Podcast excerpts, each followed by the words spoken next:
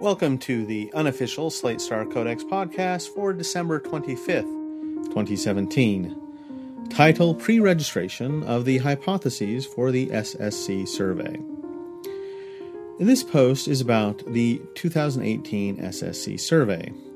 If you've read at least one blog post here before, please take the survey, link at the blog, if you haven't already. Please don't read on until you've taken it, since this could bias your results. I'm pre-registering my hypotheses for the survey this year. So far I've glanced at Google's bar graphs for each individual question, but haven't started exploring relationships yet. So I'm not cheating too badly. I'll still look for things I haven't pre-registered, but I'll admit they're preliminary results only. This is the stuff I've been thinking about beforehand and will be, and will be taking more seriously. I plan to replicate the general thrust of last year's results, reported in Can We Link Perception and Cognition, on the sample of new people who didn't take the survey last year. In particular, I'm expecting that weirder, more autistic, more liberal, more schizophrenic, and more transgender people will be more likely to display unusual patterns of perception, hollowness or ambiguity, in the hollow mask illusion. I expect this to become much more obvious since I've included three examples of the illusion this year, including one that seems to give a wider diversity of results. one A, I plan to replicate the results from last year that people who were better at noticing duplicate thes are more likely to, to display unusual patterns of perception on the hollow mask illusion. two. I plan to conceptually replicate Mitchell et al.'s study showing that autistic people are less susceptible to the Shepard table illusion. three. I plan to conceptually replicate Kapros et al. Study showing that politically further right people are more likely to use global processing on a Navon task, for example when there's an H made of tiny E's, they see the H more than the E's. four. I plan to investigate a general construct of first sight and second thoughts that involves people being better able to see what's actually there and less susceptible to illusions, priors, stereotypes, and assumptions. This will involve correlations between the two duplicate thes illusion, the hollow mask illusion, the Shepard table illusion, the cookies illusion, the parentheses palindrome, the map riddle, the surgeon riddle, the switched answers task, the cognitive reflection test, and the Wasson task. four A, if I can figure out how to get a common factor out of all of these, I plan to see if it's the same thing I'm looking at in one and how it relate, relates to the same groups. four B. Whether this relates to a general willingness to believe strange or unpopular things. Check versus A I risk concern and H B D support. five. I plan to investigate a general construct of ambiguity tolerance that involves people being okay with a superposition of different conflicting ideas. This will involve correlations between ambiguous results on the hollow mask illusion, the spinning dancer illusion, and the squares circles illusion, and with answers to the questions from the tolerance of ambiguity and tolerance of uncertainty scales. five A.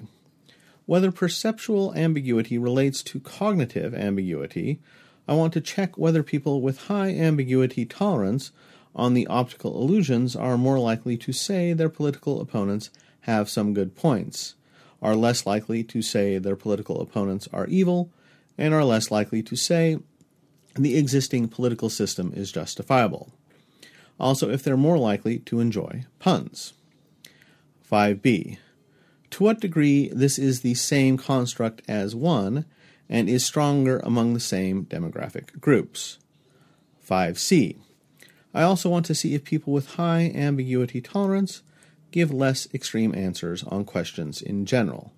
I'll probably use ambition, social status, romantic life, and morality for this, just because these seem like complicated questions there is no obvious right answer to. five D. I plan to confirm previous studies showing low ambiguity tolerance correlates with conservative philosophy. Czech versus political spectrum, one through ten. I predict that this will be stronger for populists than for business conservatives. So I expect the low ambiguity correlation will be weak for generic conservatives, stronger for Trump supporters, strongest for people who identify as alt-right. six. I plan to investigate whether autistic people are more likely to give process-centered rather than person-centered answers in the two political categorization questions, categorizing Nazis, categorizing civil disobedience on gay marriage. That is, neurotypical people will be more likely to categorize based on which side wins, and autistic people will be more likely to categorize based on what procedures were followed, for example, violence, civil disobedience. six A. I also want to investigate how these correlate with political views. I may end up controlling for this as a confounder in six above. six B. This is a totally wild, out-of-left-field idea, but I suppose I should check how these relate to the Navon figures, since they're both about categorization. seven. I plan to confirm or disprove once and for all whether our community has more older siblings. For lack of a fancier way to do this, I'll take the set of all people who have exactly one sibling, and see what percent of them are older versus younger. If it's significantly above fifty percent older, I'm going to interpret this as a birth order effect. I'll do the same with the set of people who have two siblings, three siblings, et cetera, and combine them all for a final determination. Half-siblings will be ignored. If you have any problems with this methodology, tell me now.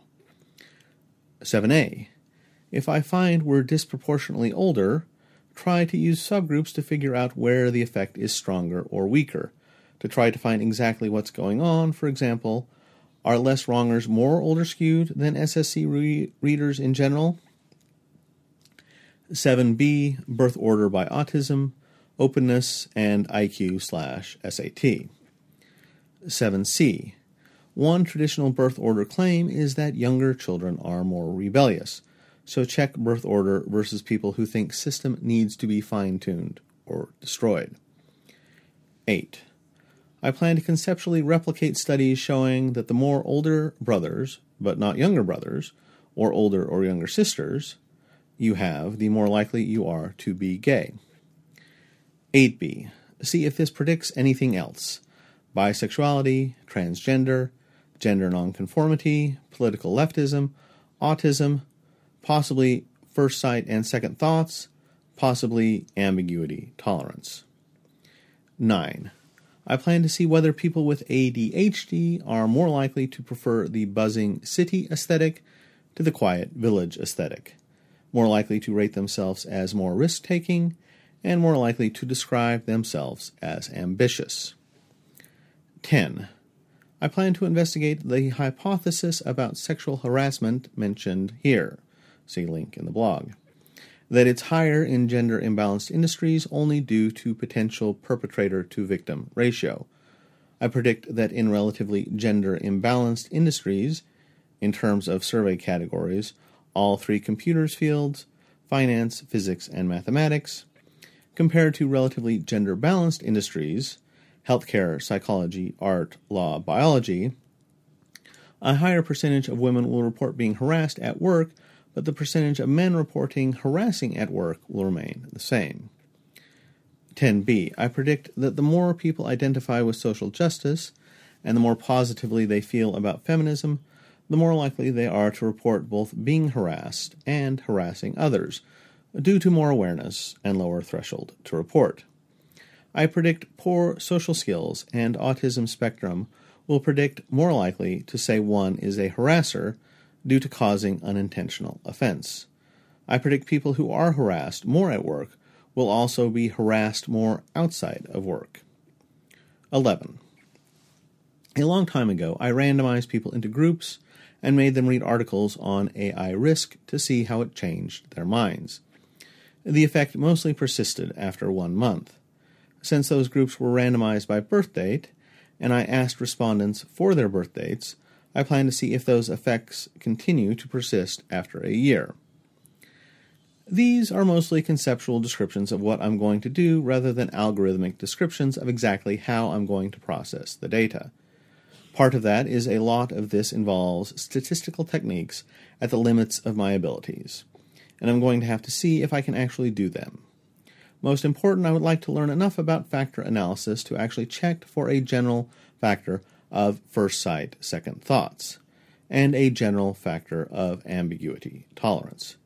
If I have them, I'd like to use them to see if they correlate with the other things I'm wondering, if they correlate with. If I can't make this work, or beg someone else to do it for me, I'll just eyeball the correlations between individual questions, see which ones are highest, and maybe take an average of those questions, or something. Mostly I won't be doing anything fancy, or too many branching paths, or with too many branching paths to the data. But I plan to operationalize autism in two ways.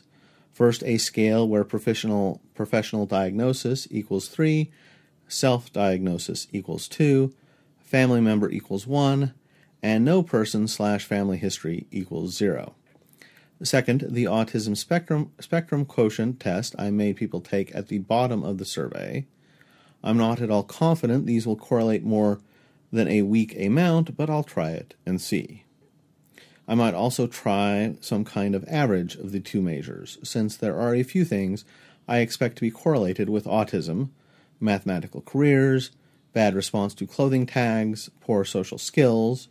I might check to see whether the first measure, the second measure, or the combination does a better job of predicting these, and stick with whichever one does. I'll try not to base which measure I use on any of the variables I'm actually testing.